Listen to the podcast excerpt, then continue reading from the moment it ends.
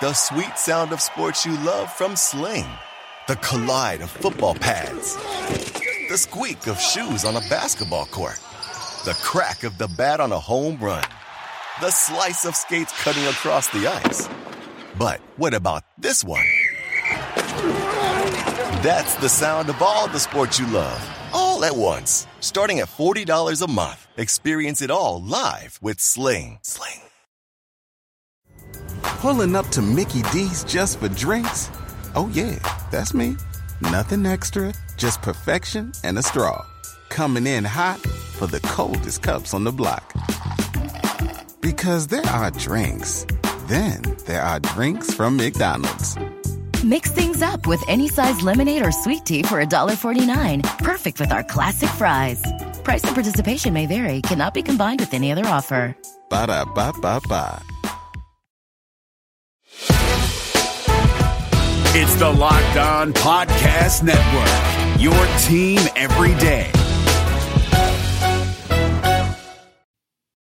Welcome on third episode already. We are old hands at, at this now. Nate Duncan here, uh, joined by John Hollinger. If you're a new listener, don't forget to subscribe. Just search Hollinger and Duncan. You probably even could get away with just searching Hollinger in your podcast player of choice.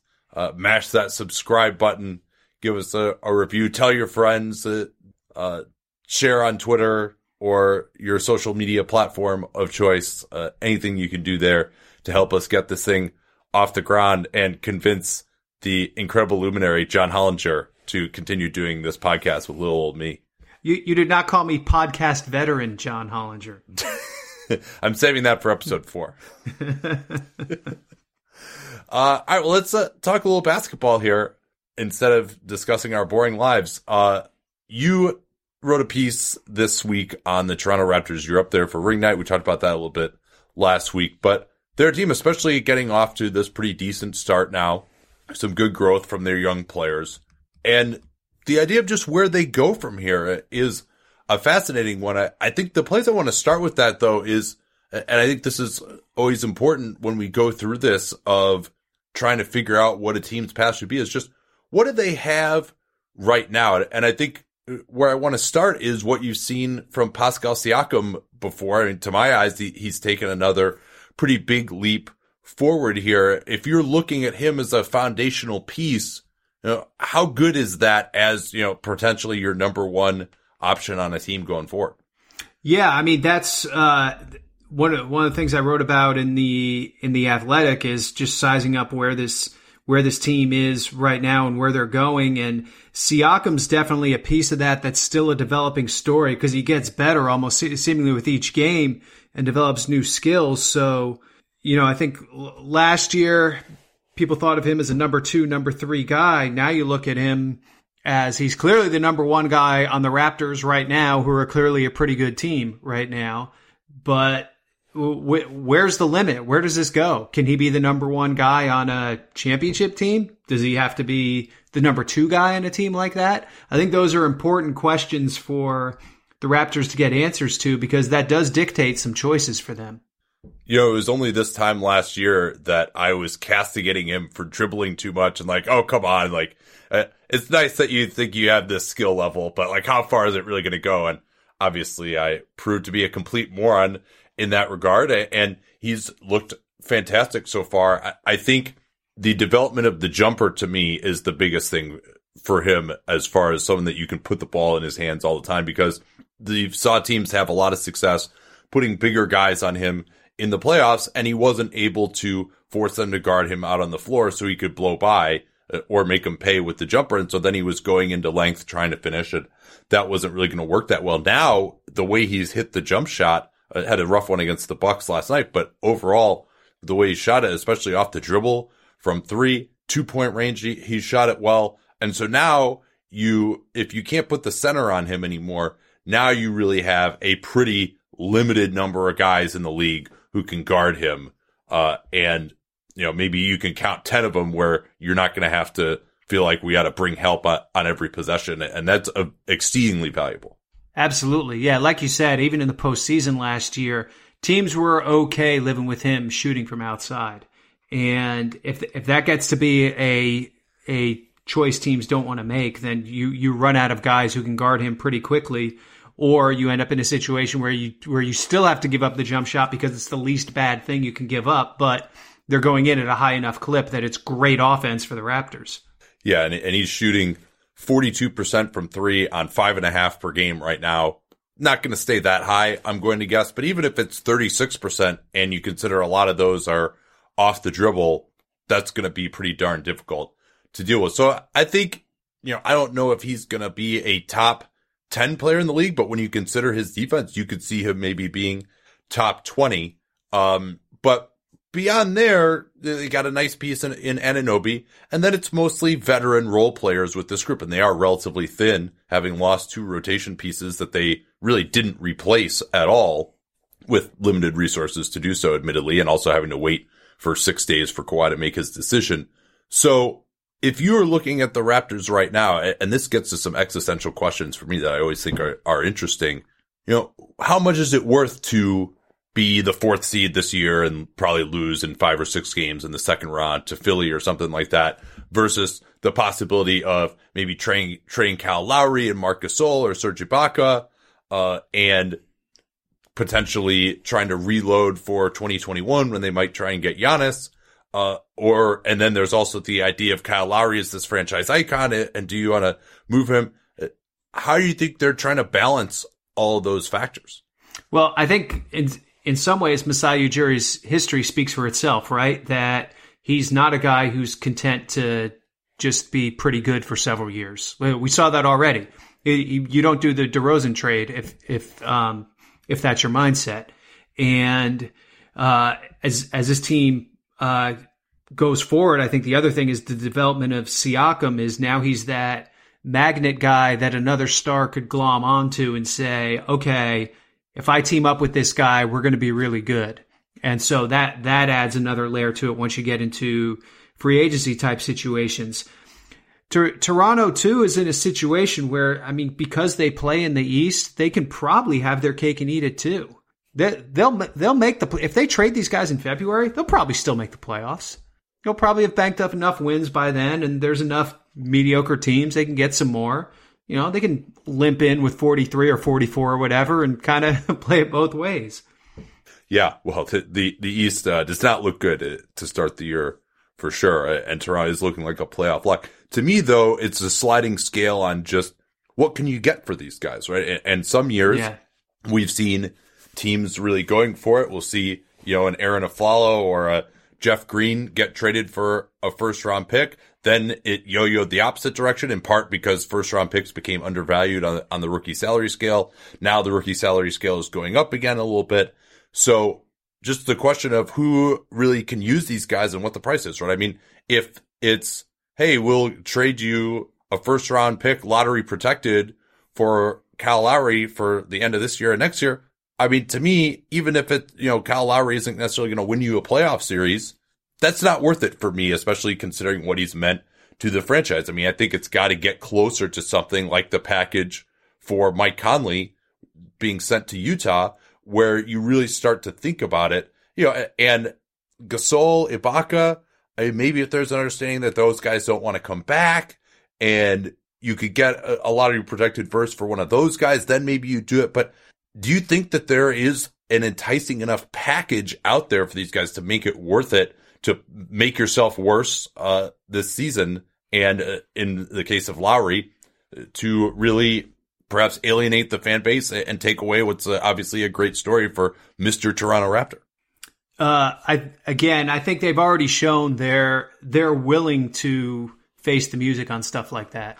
Um, now, yeah. obviously, they they did this to get to Kawhi Leonard last time, but they they I mean they've been open for business on other players though. So yeah, but but I mean, are are you doing it for just a lotto protected first round pick? I mean, that to me, I wouldn't do it in part because the player is still good and you still win games. Like that still has value too.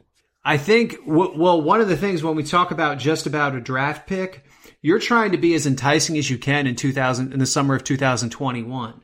So it's not necessarily about the draft pick you get back, but can you, can you gain seven years on a trade, right? Can you get somebody hmm. who's in their 20s who maybe isn't as good as Kyle Lowry right now, but can be part of that group going forward, where you say Siakam and a re-signed VanVleet maybe, and and this other guy, and now you're talking about a really good nucleus to put around a potential free agent. Uh, I don't know, maybe if you sign somebody from Greece, for instance. Um, yeah, you you uh, reported in your piece, uh, according to league sources, that they will be going after Giannis in uh, 2021. Yeah, I mean, I don't think it takes a rocket scientist to figure that out, but uh, you know, half the half the league will be doing the same thing. But I do think Toronto sees themselves as being a prime contender for him and really having a, a legitimate shot in a way that several other teams probably do not. Yeah, that, that'll be interesting. I, of course, he destroyed them last night. Ironically, as we're talking about this, the fit of him and Siakam is an interesting one too. And would you play Siakam at the three and Giannis at the four, and then you basically would have to have a stretch five, or you would close games with Giannis at the five and Siakam at the four. I mean, those two players are extremely similar to one another. I, I actually called Siakam, uh, sort of a poor man's Giannis before he, he learned to shoot. So that, I mean, obviously it's one of those problems that you figure out and it, and it would be great. I don't think Giannis is going to like not come there uh, because Siakam is already there and they have somewhat similar skill sets. But that would be fascinating to think about those two guys on the same team. I mean, you, when you get to like fourth quarters and playoff games, and you can play those two at four and five and put three smalls around them, uh, that's going to be really hard to deal with to me. Yeah, I, I, I mean, I, am not going to say I hope it happens because I, I enjoy watching uh, Giannis now. So, um, yeah, I mean, I, I guess back to the initial question though. I mean, what do you think the price realistically is uh, for Lowry. That, um, like that, that, or I'm sorry, that not that would make them jump, but that would realistically be available from another team. Right. Uh, you raise an interesting dilemma. Is someone going to go beyond a protected first for him?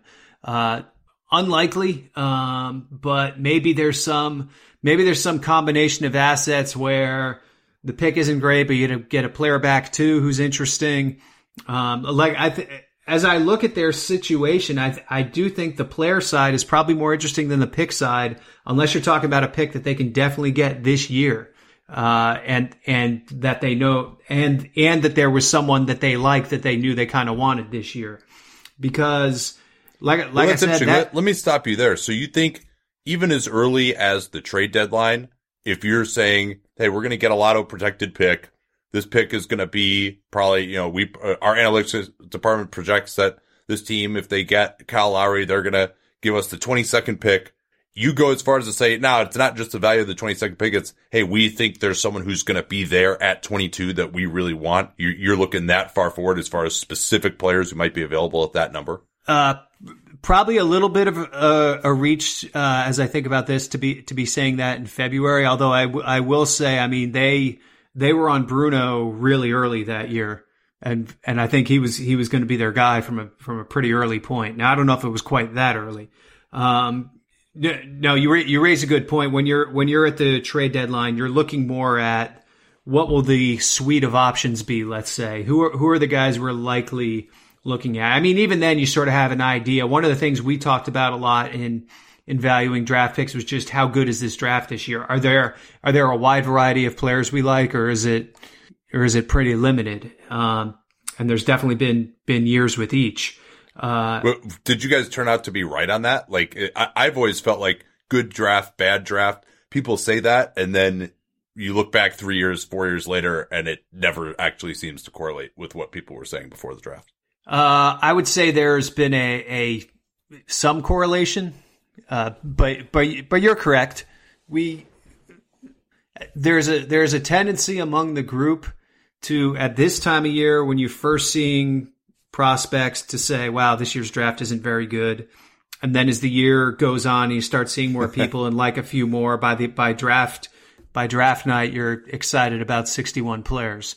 So that there's def- there's definitely a tendency toward that, but I do think there's a knowledge, especially um, well in two areas. One at the high end, um, who are the you know true elite. You know, if there's an Anthony Davis in the draft, you know pretty quickly. Yeah. And then I I do think I do think the depth into the first round uh, and the back end of the lottery is something that we we've been able to do an okay job of forecasting, kind of knowing which which years had had closer to closer to 15 to 20 really high level guys and which years had probably closer to eight to 10. Now, it doesn't mean we were all right about who belonged in which group, but generally, if you, if you looked at the size of the buckets, you, you get a pretty good idea of the quality of the draft, especially when we're talking about a, a first round pick. Yeah, I, I uh, over the years have focused more uh, on the top 10 and I remember, you know, 2014 was supposed to be the seminal draft. You look back now, uh, other than Embiid, there really uh, isn't anyone in that top 10 uh, that's uh, been a big star. 2015 was not supposed to be that great going, you know, a year out. And then it was awesome, you know, two months afterwards. And now you look back and it's, eh, it's, it's kind of okay. 2016, everyone was right about that one. Hasn't been any good. Um, 2018, I don't remember anyone being like, oh, this is amazing, but look back, that one's pretty good. 2019, people were down on it. It's looking okay so far. So it's, uh, yeah, I think it it is kind of difficult to to do it, but from my standpoint, I kind of look at it as just like, okay, I'm gonna the value of the pick is just what's the typical value of the pick. Now, obviously, I don't do as much scouting as you do for the guys later, but yeah, that that's an interesting thing to talk about. So, um, yeah, I mean, we I've we, we tried to answer this three times, but we kind of gotten sidetracked thanks to me. Um, yeah, I I really wonder who it would be that's going to give up more than just, ah, you know, your kind of decent prospect who's in his second year or your lotto protected first round pick uh, for Lowry. Um, yeah, I mean, maybe, maybe a team like the Clippers, you could look at that. Um, because gets, Lowry would be an unbelievable fit there. It gets interesting if we start seeing an arms race because yeah every contender could use Lowry. Even if you have a point guard, you just play Lowry next to him. He's so tough. He can guard every two in the league, basically. Um, he's a win- winning player. Come playoff time, is going to do all those little things. Doesn't need to be the guy as he showed last year. So I, I think he contributes on a lot of different levels. Uh, in, t- in terms of what a what a package could look like to entice them more, here's an interesting question: Is Norm Powell a positive or negative asset at his number? Looking like probably negative at this point. Uh, he's not off to the greatest start this year. I mean, he's gonna just he's gonna play. Uh, and uh, also, once Siakam fouled out, they decided in the first game that he was their best isolation player. But uh, aside from that, I mean, I think you probably got to say negative, especially given how far out that contract runs. Well, exactly. So then, can you can you make it a more enticing package by coming back to Toronto and saying we'll remove this eleven from your book? And then make your life easier in, in free agency in 21, where to the point that you might be able to pay a bigger number than you hope for VanVleet or keep one of these other secondary guys on your books and still be able to have max room. Is there value in that? Yeah. Then you get into some salary matching trouble too. Then you got, you know, $40 million worth of salary that you, you got to match. That could be difficult, uh, for some of these teams, especially teams that just put together their team, you know, Lakers, Clippers, Sixers, you know, those are all teams that could probably really use Lowry, but in terms of A, the assets coming back with the Lakers and B, the matching salary, I think a lot of those teams would be kind of hard pressed, uh, to find enough. Clippers might have the, the best chance, but unless you're trained Tobias Harris as your Philly, you know, that, then it's tough there too. Philly, um, Philly definitely yeah. has a hard time getting to large salary match numbers. Uh, you know, they can either pool like eight guys together or they can trade one of their starters. And, yeah. and yeah, I'm not sure either of those is realistic.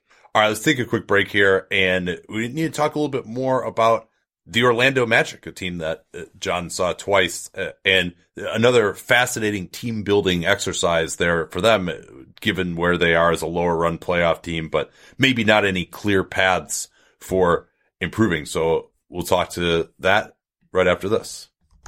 David Harrison here, the Locked On Washington Football Team podcast, celebrating with you a 21 grain salute to a less boring sandwich thanks to Dave's Killer Bread. I don't know about you guys, but when I eat pizza, I eat it for the toppings, not the crust. And when I eat a sandwich, it's for what's inside the bread, not for the bread. But when I throw a sandwich on 21 whole grains and seeds, thin sliced bread from Dave's Killer Bread, it is the epitome of addition by subtraction. That thin sliced bread lets me focus on what's inside the sandwich, but also adds to the sandwich with killer taste, killer texture, killer nutrition, a subtle sweetness, and a seed coated crust. Dave's Killer Bread is America's number one organic bread for a reason. It tastes so stinking good. Dave's Killer Bread is made with the highest quality organic and non GMO ingredients and is power packed with whole grains, fiber, and protein. Visit daveskillerbread.com to learn more and look for Dave's Killer Bread in the bread aisle of your local grocery store. What's up, sports fans? Matt Peck here, host of Locked On Bulls, and I want to talk to you really quickly about another excellent podcast.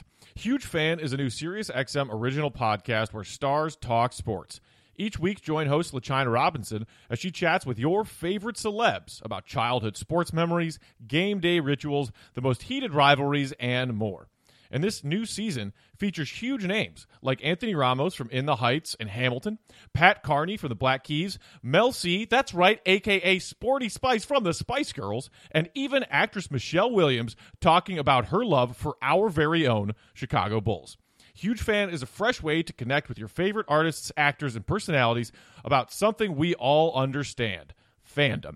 Huge Fan is now out on Pandora, Stitcher, Apple Podcasts, or wherever it is that you get your podcasts. And don't forget to follow the show or subscribe on your favorite podcast app so you never miss an episode.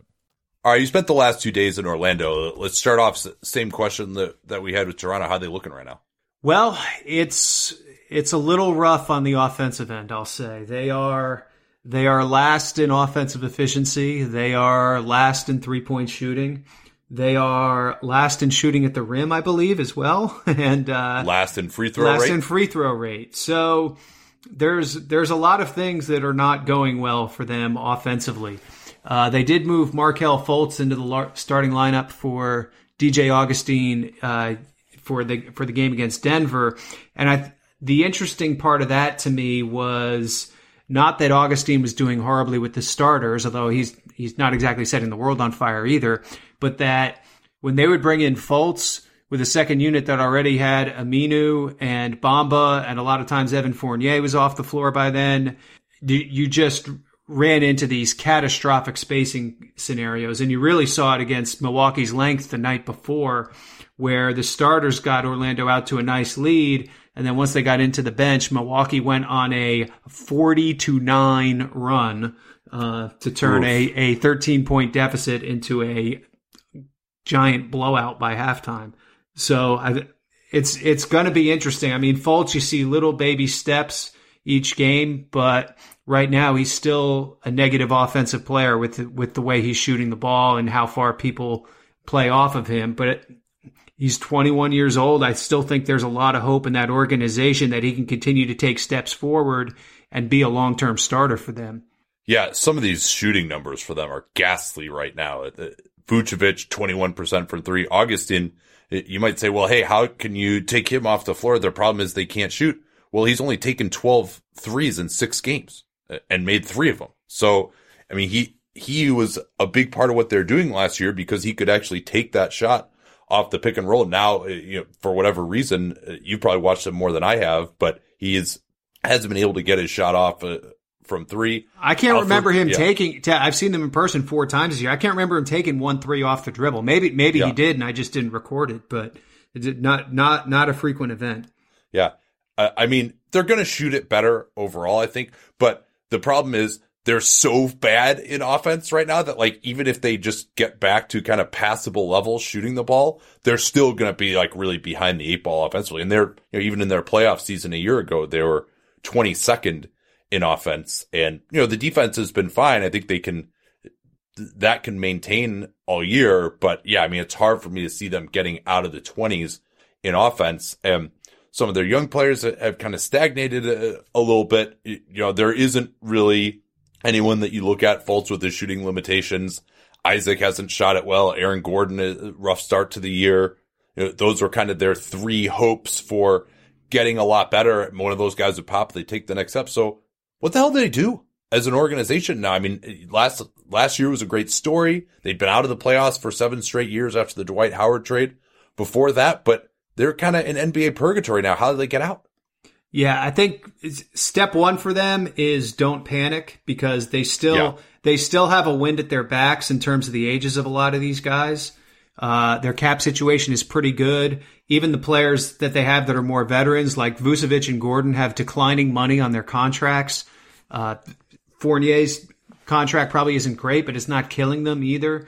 Like they they're in a pretty good situation to go in a lot of different directions or to strike when when somebody becomes available that maybe you wouldn't expect to be available. They still have all their picks. They have they have younger players in the pipeline. You know, you talk about Isaac, they'd probably be reluctant to put in a, a deal or whatever, but they have these guys like Fultz and Mo Bamba.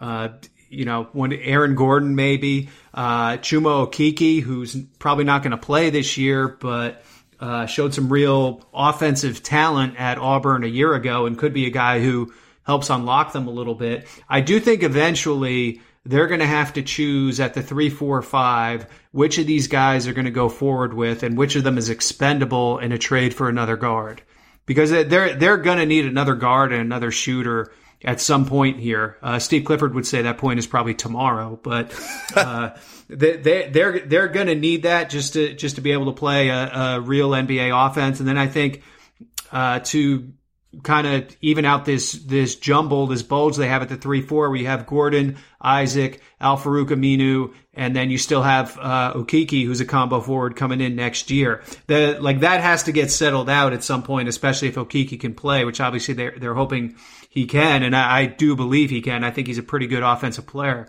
So that that probably is the biggest thing they have to weigh. And again, they don't have to do it immediately, but there has to be an evaluation of which of these guys is really core and which of them is expendable and how do we turn those that that expendable piece or pieces into the thing we need. So what do you think? Who who's core, who's expendable? I think Isaac to me is the most core just because he has the the ceiling to be uh, a, a one man defense almost, where where just having him on your team, like a Rudy Gobert, where just having him on your team yeah. guarantees that you're top five or top ten or whatever defensively. Yeah, he he just looks huge out there, man. Like he is enormous. Yeah, there there are plays he just swallowed up, and you could you could see uh, in the Denver game, just scenarios where where Paul Millsap ISOs against him, and you realize two dribbles into it that this is just hopeless. Like it's not going to yeah. happen at all. And uh, th- there, and you saw it even in the Milwaukee game uh, where where he was you know able to make some stands against uh, Giannis. That he's he's only 22. He he he's a youngish 22 too in terms of he didn't come in all chiseled and filled out and everything too. Yeah. And I, his offensive game still has places that he needs to get to. But defensively, man, he's really good right now and, and can still get a lot better. It's really difficult uh, for me to f- figure out where the guy. I agree with you. Uh, Isaac is probably the guy I like the most. And yeah, I mean, they're, you know, Terrence Ross is also shooting 19% from three right now. Like they're, they're going to get better. As far as making the playoffs this year, I think they're still going to do it. I agree. Don't panic. But in terms of the long term franchise, you, you noted that some of their guys are younger. I would point out that their two best players last year were Vucevic and Augustin, and both of those guys were big regression candidates this year for me, and that's been occurring so far. Again, both those guys will shoot better, but you know, and they kind of double down, bring back Ross as well on you know a market level uh, contract. So uh, I just they're not going to have space for a while. They haven't been a free agent destination the way they were back in the '90s. So I really uh, I'm at a loss to determine where they go from here. I mean, it seems like maybe you just hold on to everyone this year and, and hope that you can kind of make the playoffs and maybe that's enough in that market. And so then the question becomes, you know, are you happy being a six seed at best? You know, kind of being, they're kind of in like, you know, Detroit Pistons style purgatory for these last four years. Is that better than rebuilding? They just came from rebuilding, but yeah. they weren't able to really build anything that was that high a ceiling. Um, I mean, I, I, I would be trying to move basically anyone. Eh, eh, I think and just taking taking my medicine and trying to really go back, keep keep Isaac, keep Fultz, and maybe anyone else to me is on the table. And if you get worse, ultimately, so be it. Uh, because to me, being the seventh seed year after year eh, is pretty meaningless. But that's not the reality in every market. I think if, if based on what happened the last seven years, being the seventh seed sounds phenomenal to them right now. Um, but that gets at, stale so at some point it gets yeah it gets stale quickly, especially if you're getting there by by winning 83 to 78. So they they are going to have to make some choice. I think they bought themselves a year of equity, right? But they're they're going to have to make some choices, and inevitably it comes down to is where is the star coming from? Who who's who's on this team that can be the best player on a 50 win team?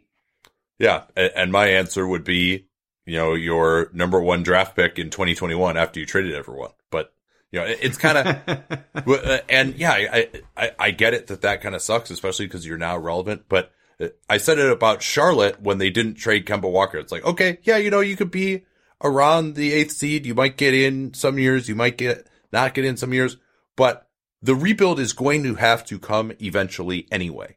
And so you might as well do it on your terms rather than guys just leaving in free agency or you have a couple of years where guys just get injured and you're not any good and you didn't get anything for these guys when you could have.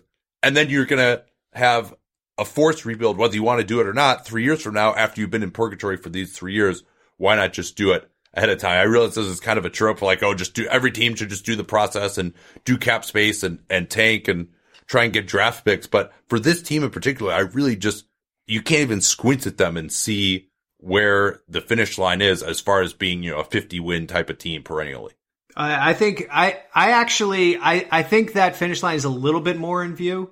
I, yeah. I think you're counting on Isaac becoming a monster. I think you're counting on like counting on, on offense though. Uh, no, uh, no, no, no, no. The offense, the offense yeah. has to come by by making a trade. That, that and that's that's going to be the hardest part. They're gonna they're gonna have to at some point, and they may have to put assets into that. And they've done a good job preserving their assets, right? But at yeah. some point, they may have to push those chips in and say, okay, you know what, we're you know we'll we'll take you know some of these guys who are 15 17 million dollar contracts or whatever lump them together throw in a first round pick or two and and bring in somebody to be the guy think there's any hope for Bamba? It looks, for from my standpoint, it looks like they just totally missed on him. Well, let me tell you, last night was a was a rough outing for the uh, Bamba stands. uh, look, look confused when he was out there. Picked up fouls quickly. The lower body strength, I think, is an issue. Um, he's, he's had. Looks like they they held him out uh, for rest the night before. So you worry about the lower extremities again, which is the reason he was out at the end of last year. Yeah, and, also the reason they made the playoffs last year, by the way. Well, well, yeah. Khem Birch came in and gave them much more uh, competent play from the center position. It wasn't the only reason, obviously. Um, they were also yeah. Miraculously healthy in their top six for the entire year, and but but it was definitely a turning point, without a doubt.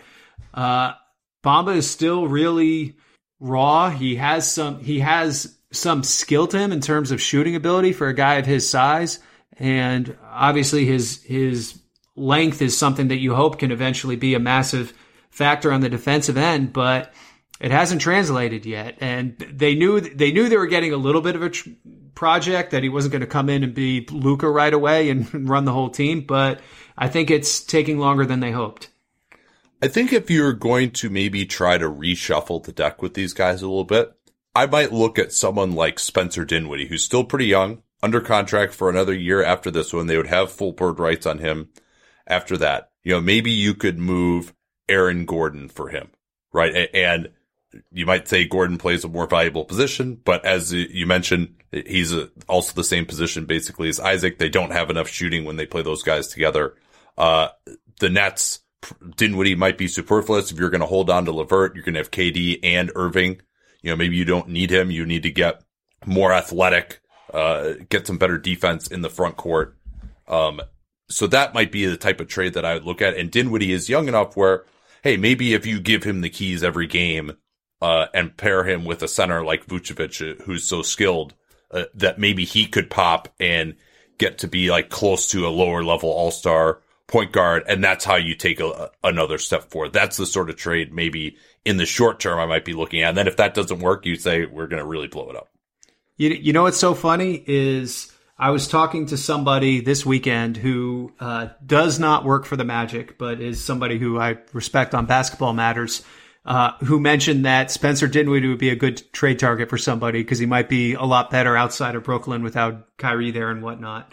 So it's funny you bring him up too, but uh, that yeah, that's that's the type of thing I think they need to they need to think about where so there there's two levels of how they can do this, right? There's a one where they just where they just you know the Paul George trade just here here's all our assets give us that you know top 10 player in the league. Obviously I think that's something they they have to look at, but failing that they have to kind of cultivate a guy in their own who could maybe be there their Lowry, so to speak, where a guy came in and, and wasn't really seen as a star, but evolved into one for that team. Yeah. Uh, which is what I mean. That's what we had in Memphis with Zach Randolph and Tony Allen, where they were they were you know Tony Allen was a below mid level free agent. Zach Randolph was a guy who came in a trade for a uh, basically dead money contract, and so you're looking at how maybe can you can you body snatch like that in Orlando? All right. Uh, uh after that, uh, depressing look at, at the Magic, perhaps. Uh, I don't know. Maybe it's not depressing. There's probably a lot of teams that would love to have their problems, but uh, let's uh, take a quick break and then we got to do uh, some mailbag and uh, Holland Journey still coming up here as well. All right, let's start here with McGee Patrick. Good question here. Another long term team building question. I really enjoy talking about these ones uh, with you. What is the Mavericks' best and or most likely path towards a third piece? And do they need one? Well, I, I think we know what their best path is. It's 2021 free agency. And the reason for that is because that's right before Luka Doncic presumable max extension would kick in. So that would be the last year they'd probably have significant cap room with this group, just set up the way they are with Luka almost certainly being on a max deal and Porzingis being on max already. And yeah, thir- they, 35 million in space is my projection for them. And they're right they're in position to they they have enough role players on seemingly movable deals. They can get to whatever number they need to get to that summer if there's somebody who's worth that money. The uh, but free agency is almost certainly their pathway given the draft capital they've already given up. I, I don't think they're going to be able to make another deal like the Porzingis deal where they where they put in multiple picks or whatever. They they just don't have the the capital to do that. And I yeah. think people look at them now too as like, well, your pick's going to be 23rd, so why would I make that trade? The Yeah, yeah, they're out 2021 and 2023 picks uh, from that trade with the Knicks. The equally interesting question I think is do you even want to go that way? Do you make yourself too top heavy on your roster when you have the three max model versus having two max guys and the flexibility to have a bunch of Delon Wrights and Max Klebers around them. Is is that is that a better model, or is it potentially a better model for this team? Yeah, I mean, if your third guy is Tobias Harris, no, I don't think so. If if your third guy is Paul George or something, then yeah, I think I think you do get that, and you figure out later, especially because then if you're that good, you can start to bring in some of those players, you know, Wes Matthews styles on uh, veterans minimums. Uh, but don't bring nuance into this, Nate. We want absolutes. oh man. Uh, so, uh, but I mean, they, they obviously have been burned many a time with their cap space aspirations, including this last summer. I think they probably thought uh, they could be a little bit more of a draw for, say, a, a Kemba Walker than they ended up being. But we'll see. You know, I mean, if they if they're you know, the five seed the next couple of years, which isn't out of the realm of possibility. They've looked pretty good so far here. Uh, then it, they become a lot more attractive there. Um, and I mean, they still, like you said, they have right at 8 million, Kleber's 8 million, uh, Seth Curry 8 million, Finney Smith 4 million. So that's pretty decent depth still.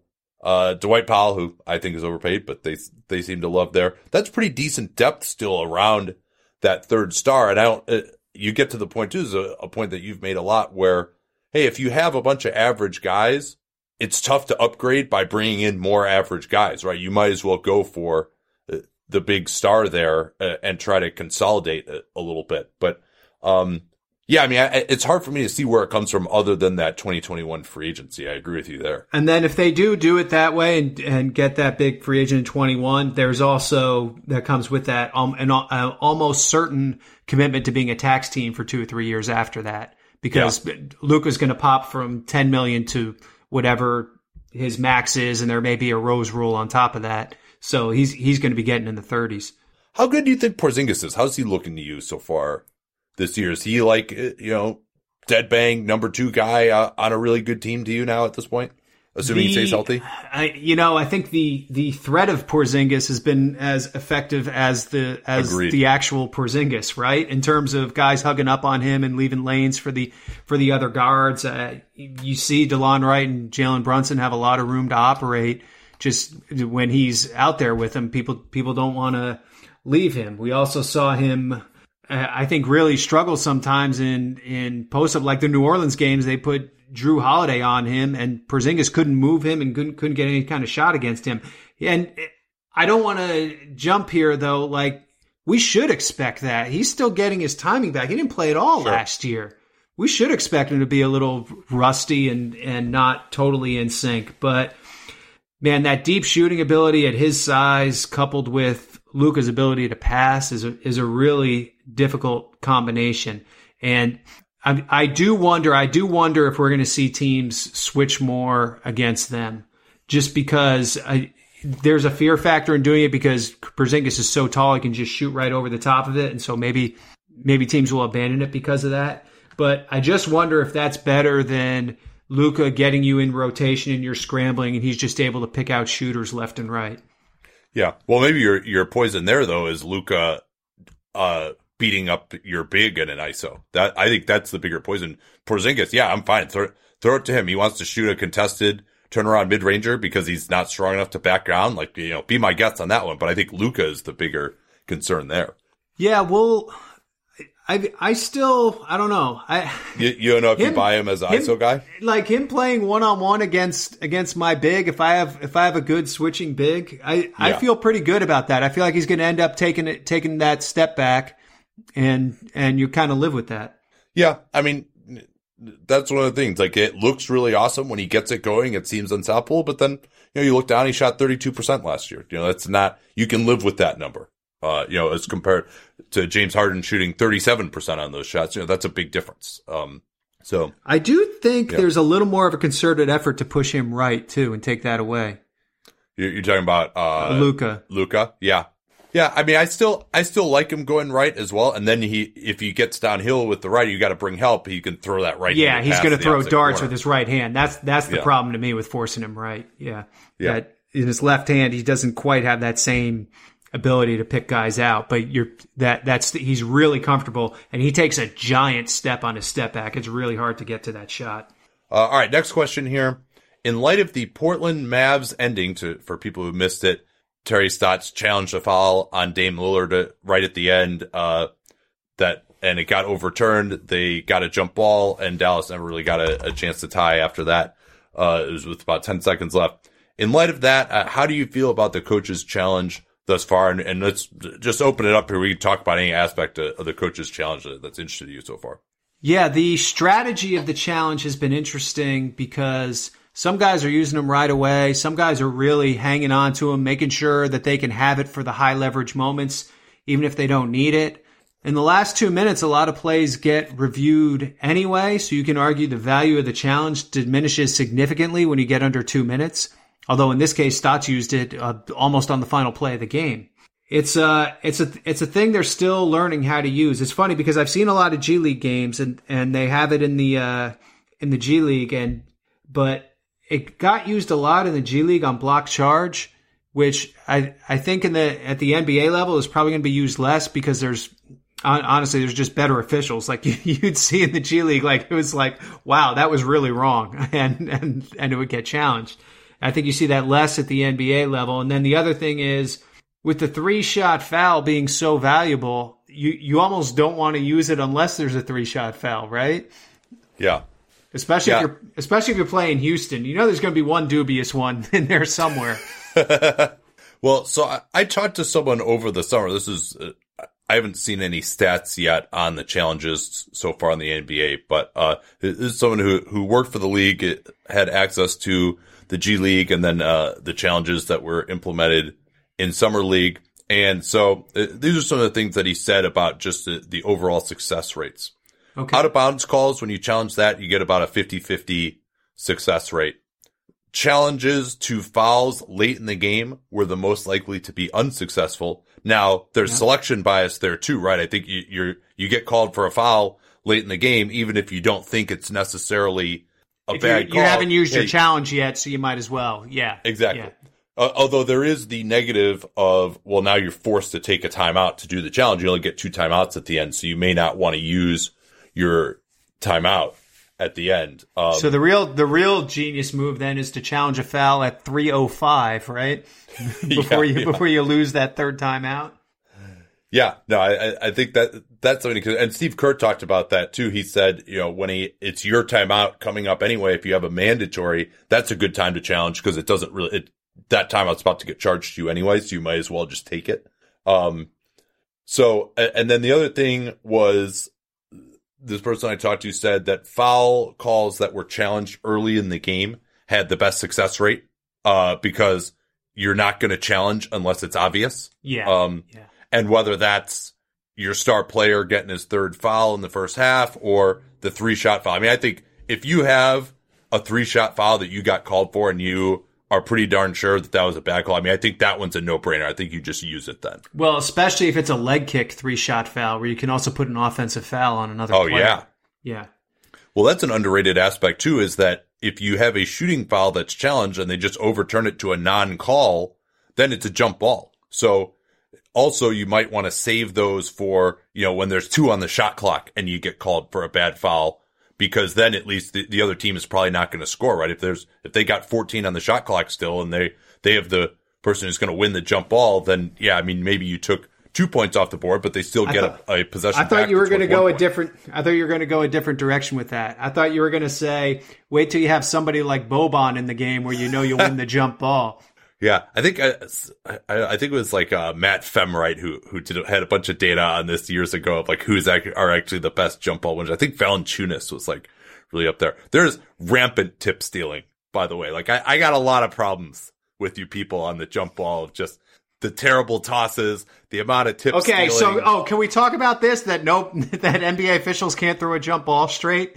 like I I've been an official just at like you know intramural at my high school. Like I was able to throw the ball straight up in the air. Like it's Yeah. not that hard to do. Yeah, yeah. Like I, I, I don't know. Like I don't know what it is that Ken Mauer's doing with that little that the, the toss from his waist thing that he does, and then I uh, think like his hair yeah. gel is just like pulling his head back so far that he just like can't actually uh determine like what's straight up and down. and then Kevin Cutler is gonna elbow both players in the head. You ever see him? What he does?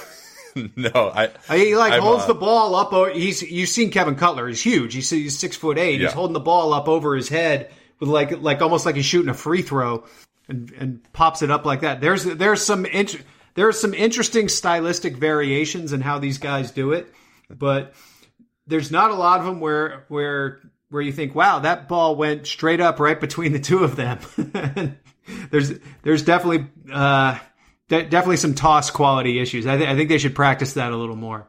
Oh yeah, th- this will tease the future episode, but uh, you and Seth talked about it in your piece uh, on the Athletic uh, this week. But uh, I would love to have more of a substantial conversation with you about officiating and like how you guys dealt with your your issues uh, with the official. But that that'll you have to sub- subscribe uh, to get that. We're gonna uh, that'll be a future episode. Um, all right, you ready for a little uh, Holland journeys here? Yeah, sure. All right. So this early in the season, yeah, you were, you know, we're about two and a half weeks in now. You have drafted this player. Front office really thinks he's ready, wants him to play. You know, Michael Porter Jr. He, we groomed him all last year. He's ready to go. He's fully healthy. Mike Malone's not playing him. Uh, you talked about playing faster all off season. You come in six games in, 25th in the league in pace. How do you have that conversation with your coach about, hey, you know what? Like, why are you doing it this way? This was kind of the plan going in. Uh, just, take me through what those conversations are like. Cause obviously, you know, I think every front office in the league is going to have to have those with the coach at some point because you're not going to be in absolute lockstep just naturally. Yeah, and I think it's important that it's a it's it's a flow and a back and forth, and not just a single point where there's one meeting where you discuss this. Uh, the best front office coach combos have a constant stream of communication and back and forth, so that even after the first couple games, you can kind of say, "Hey, look, I'm going to get Porter in there. I know. I mean, Mike Malone was literally telling me 24 hours ago how much he needs to play Michael Porter and get him in there because he's so talented and it can't be a wasted year. So at, at some level, he believes Well, why don't they too. just uh, send him down to the G League, get some reps?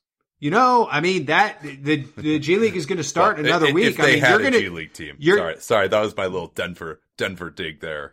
Uh, well, you know what though? They've they've never been shy about sending their guys, assigning their guys to other other G League Yeah. teams, um, and they have by this point they've developed three or four they have a pretty good partnership with. I mean, obviously they seem pretty pretty fond of uh, of Washington's in particular. Uh, th- th- they sent multiple guys there last year, so I don't think any of that is is out of the. And I'm not just talking about Michael Porter. I'm talking about with with younger players in general. That was one of the things we did in Memphis. Now, granted, it was easier for us because our team was right there. But you assign if a guy's not getting minutes on the NBA team, you assign him and, and get him minutes with the with the G League team. And the and the thing, uh, the, or the mantra that I always tried to keep in my mind with the coaches was this idea of use it or lose it. That if if there's this young guy and we have him on your roster day to day and he's not playing, then we're going to take him and get him to the G League to get those minutes. But if he's actually going to play, then yes, we want him in the NBA game. That is definitely preferable. Yeah. Well, okay. So, so I, I interrupted you. We went on, on that tangent. So, uh, you, whatever it is, pace, system, uh, not taking shots from efficient areas, not playing a certain guy. You, there's a disconnect with the coach. How are you going to communicate that to him in a way that's not going to make him feel like, oh man, like, you, know, you're really attacking me here? Yeah, and ideally it may not be a disconnect at all. Maybe it's maybe it's the coaches coming to you and saying, "Look, I know we wanted to do X, Y, and Z. I'm trying to accomplish X, Y, and Z. Right now, I can't do X, Y, and Z because of these other issues A, B, and C. You know, I'd like to run, but my center is 300 pounds, or I'd like to, you know." For example, hypothetically, I don't know what team we'd be talking about, but um, uh, you know, or or I'd like to play this player, but we're our entire team is healthy right now, and it's hard. So you, you just you just have a, but if you have it back and forth about those issues, it it's a lot easier than saying, okay, we're dragging you into the conference room now, and we're going to talk about this. Like that that that is by by its nature hostile, and that it's it's it's like any business, right? I mean, it's ultimately it's the people and and how you deal with them that determine a lot about what your outcomes are going to be. I would imagine from the outside that simply having a dialogue with the coach every day, even when you don't have some kind of an issue and you just want to say, all right, this is going really well. Let's take stock here. You know, what do you think is going on is really important so that it's not like, oh man, weekly meeting. Like, how am I fucking up this week? Right. You know, it's, right. It's like, oh, actually, uh, no, we, we, we talk about stuff all the time. So now this is one of 20 messages that you're getting per week or, you know, one of 20 conversations that you're having. So if you want to say something that, hey, you know, I don't agree with what you're doing here, um, it, it falls a little better when you just had a constant dialogue. But exactly, exactly. Yeah. And then as a front office, you still have to, you still have to be firm, I guess, in the sense that you're saying, okay, we, we understand that there are issues that are preventing this from happening in the present, but our overarching goal for this season is for this to happen. And at some point it needs to happen, you know, so that there's, so that there, again, so that back and forth is happening, that there's an understanding, that there's the, the idea, no, nobody should be shocked by anything that, that happens as a result, I guess, is, is the ideal. It's got to be so tough though with coaches and front offices because they obviously have different goals. And I would imagine one of the things that's really important is to try to align your evaluation of the coach of, Hey, here's what your goals are for this year. It's not just let's win as many games as we can and get to 37 wins instead of 33. If, you know, that's where your team happens to be, you know, you're going to be judged on how well do these young players develop. But I think a lot of times coaches, and maybe this even is true in the past, feel like, hey, you know what, you might be lying to me about that, or you know, the outside world. If if I'm gonna, maybe I'm gonna get fired here anyway, and the outside world doesn't care if I develop this guy a little bit more to be on your team when I'm not there. Like my record is what my record is. Communicating that and making the coach behave in a way that's in line with the organizational priorities rather than looking out for himself has got to be kind of hard. Well, yeah, and the elephant in the room is the average life expectancy of a coach. Yeah. in in a in a particular job because the turnover rate historically has been so high and they're aware of this and they'd be foolish not to aware of this not to be aware of this that influences behavior it has to and even and even the any statement of commitment uh, from management or ownership i think is treated with a little bit of suspicion that okay, well, if we lose six in a row, then how do you feel? and and and it's totally it's totally rational on their part, right? Like that's yeah. that's the environment the league has operated in. I mean, we we saw it in Memphis, so that that that I think is a thing that infects the coach GM relationship because in the front office, like our heads are in next year already by this time. We're already yeah. looking at free agents and draft and what's coming ahead. Our work, our work for this year, we, we don't, it's not quite done, but you know, we have in our head, we built the roster for this year. There'll be trades and call ups and whatnot, but your head a lot of times is looking at cap sheets in 2020 and 21 and figuring out where, where we're going toward next. Whereas, the the coach's mindset is absolutely in the here and now and present where they're they're not even looking at they're not looking at anything beyond next week or Thanksgiving at best, right? And and so the those competing mindsets I think get in the way of a productive relationship and the best the best partnerships achieve uh, a, a, level of stability or security that can go past that. I mean, Malone's been there long enough now with with Tim Connelly that I think they can have a little more productive interaction probably because of that.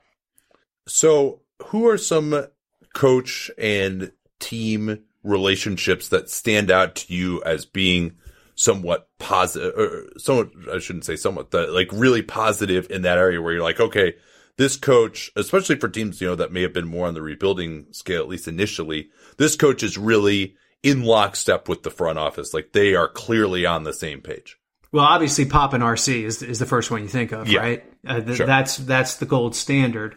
Um, then you go through. I would say Neil Olshey and Terry Stotts. Uh, that you know have they've been together a long time. I think I think they get what each other's about and understand, even if it helps when they have the same agent too.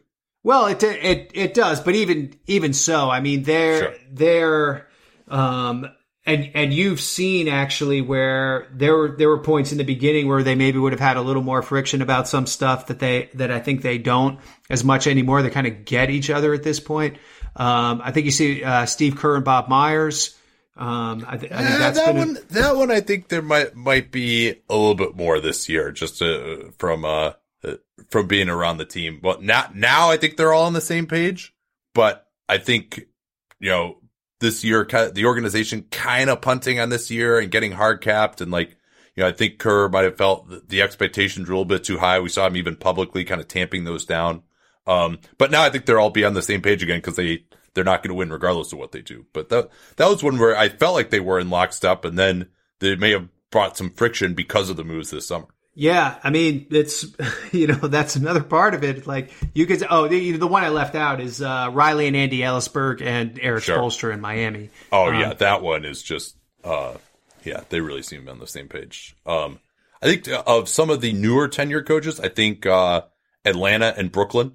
Uh, I think uh, like they have really been on the same page as far as development it's okay to take your lumps and, you know, Atlanta with Lloyd Pierce and Travis Schlenk, and they've done a pretty good job of, of, developing players in those two destinations. Now, now we'll see, you know, in Brooklyn, now that the expectations will be a little higher, uh, how well that lasts. But, uh, I think uh, to get to the point that those two teams have, uh, I think it's all like when you look at the amount of minutes that players play on those teams as well, that really shows me that, you know, uh, in Brooklyn, they basically never played anyone over 30 minutes until this year. Yeah. For example. And so yeah. like that really shows me that they're, you're in lockstep a lot there. Mm-hmm. Mm-hmm. We left out uh, Brad Stevens and Danny Ainge too. I, think that's yeah, been a, yeah, that's, that's been a good I mean, partnership. You, you, don't quite see it as it doesn't manifest in maybe as as obvious a way as it does in uh, in a situation like Atlanta, where you know Cam Reddish and DeAndre Hunter are starting every game. Uh, but uh, I, I, think it's I think it's there. Um, so we, we talked about kind of, okay, the idea of, hey, the organization's long term plans versus winning right now. But what if you're in a win now mode, but the coach isn't doing the things that you think are the best to actually win games right now? That's a, that's a hard conversation to have because you're basically you're you're you're basically saying you wish someone else was coaching the team, right? Like, um, you know, it depends on how how big a strategic piece you're talking about too. Uh, are you know, th- th- there are there are there are levels to this, obviously, but it starts with a, a communication you know, here, here's what we're doing well, here's what we're doing badly in the in the eyes of in the eyes of management, and just to, just agree agreeing on facts first of all. Does this, yeah. you know, is this guy good or does he suck? Like you'd you'd be amazed how many how many times there's disagreement on that, right? Sure. And so st- start start there and then get to kind of stra- strategy and tactics. Uh, Do you th- think there's a certain type of player where coaches are more likely to favor them whereas front offices are more likely to favor a different type of player just uh, in your observation around the league as well as your personal experience oh yeah absolutely um, the the 30 year old veteran who doesn't really doesn't really have a lot of pop maybe and you know is just kind of an okay shooter but uh i don't know the uh you, you know you know the type of guy i'm talking like the lance thomas type yeah, yeah. Because you know, coaches, coaches, kind of just by their nature, they're about correcting mistakes, and so they value so much the absence of mistakes.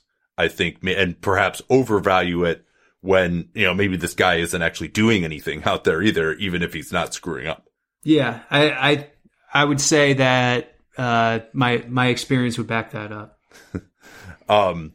So yeah, I, I mean, or if you're just like, hey, you know, we're not shooting enough threes, or uh, hey, you know what, like we kind of need the transition defense to be better, or something like that. I mean, is that just do you ultimately just have to like take a step back and be like, all right, you know, if, if he's not going to do this, we're going to fire him? Or is it like, well, you know, no, I want to actually like make these issues known and say, hey, this is what you, you have to address. Cause I mean, you're saying, hey, you want someone else to coach the team, but you know, there is a management aspect to it. Yeah. I understand how ridiculous it is, right? Of like, hey, you're evaluating the coach, but you're not actually a coach. This person probably knows more about coaching than you, but yet you're trying to evaluate him at the same time. You know, sometimes there's, and sometimes you realize in the back and forth there are good reasons for things that are happening where you yeah. say, "Hey, we need we need to work on this," and and you know we're really bad at this, and the coach will come back with, "Well, we have limited practice time, and we need to focus on this other thing that we're even worse at," or uh, that there might be a there might be a situation that has nothing to do with basketball, let's say, that is causing certain minutes to be happening the way they are. um, yeah. just just based on interpersonal dynamics in the locker room or other things that are going on or or other players that haven't earned their stripes in some way. So there there are always elements of that and it's amazing how many different levels you're asking the coach to deal with in terms of being the CEO of his staff and his assistants, in terms of managing the player development and players getting better, in terms of managing the game, drawing plays out of timeouts, uh, delineating roles for offense and defense, dealing with officials, uh, and then obviously creating the overarching strategy of the team and how it's structured and how it's going to play. I mean, we we ask a lot of them, and there there are very few people who are a 10 out of 10 on every single one of these axes. Yeah. And and that's usually where some of the tension comes in is that you realize that this guy is really good at this but maybe not so good at this and then you need to have a discussion about how do we get how do we get you to be better at this or if you're never going to be better at this is that acceptable? Yeah, well, uh, we promise that we are going to continue to get better at this each and every week. Uh, you, you want to get us out of here, John? Yeah, sure. Uh, thanks, thanks everyone for listening once again. This is uh, John Hollinger from the Athletic and Nate Duncan, and we'll be uh, back at it next week and every week. And uh, we, we hope you uh, find us on Apple and iTunes and wherever else you can find podcasts and subscribe. All right. John promises that he will do that better next next week. No, that's uh, you're you're improving, man. You're you're going to be a pro by the end of the year. We only when I become a podcast veteran next week, my delivery will be so much smoother. yeah, we only got like you know 50 more of these episodes uh, this season to to get through. All right, uh, thanks, man. This is fun, uh, and we will talk to you all next week. Till then.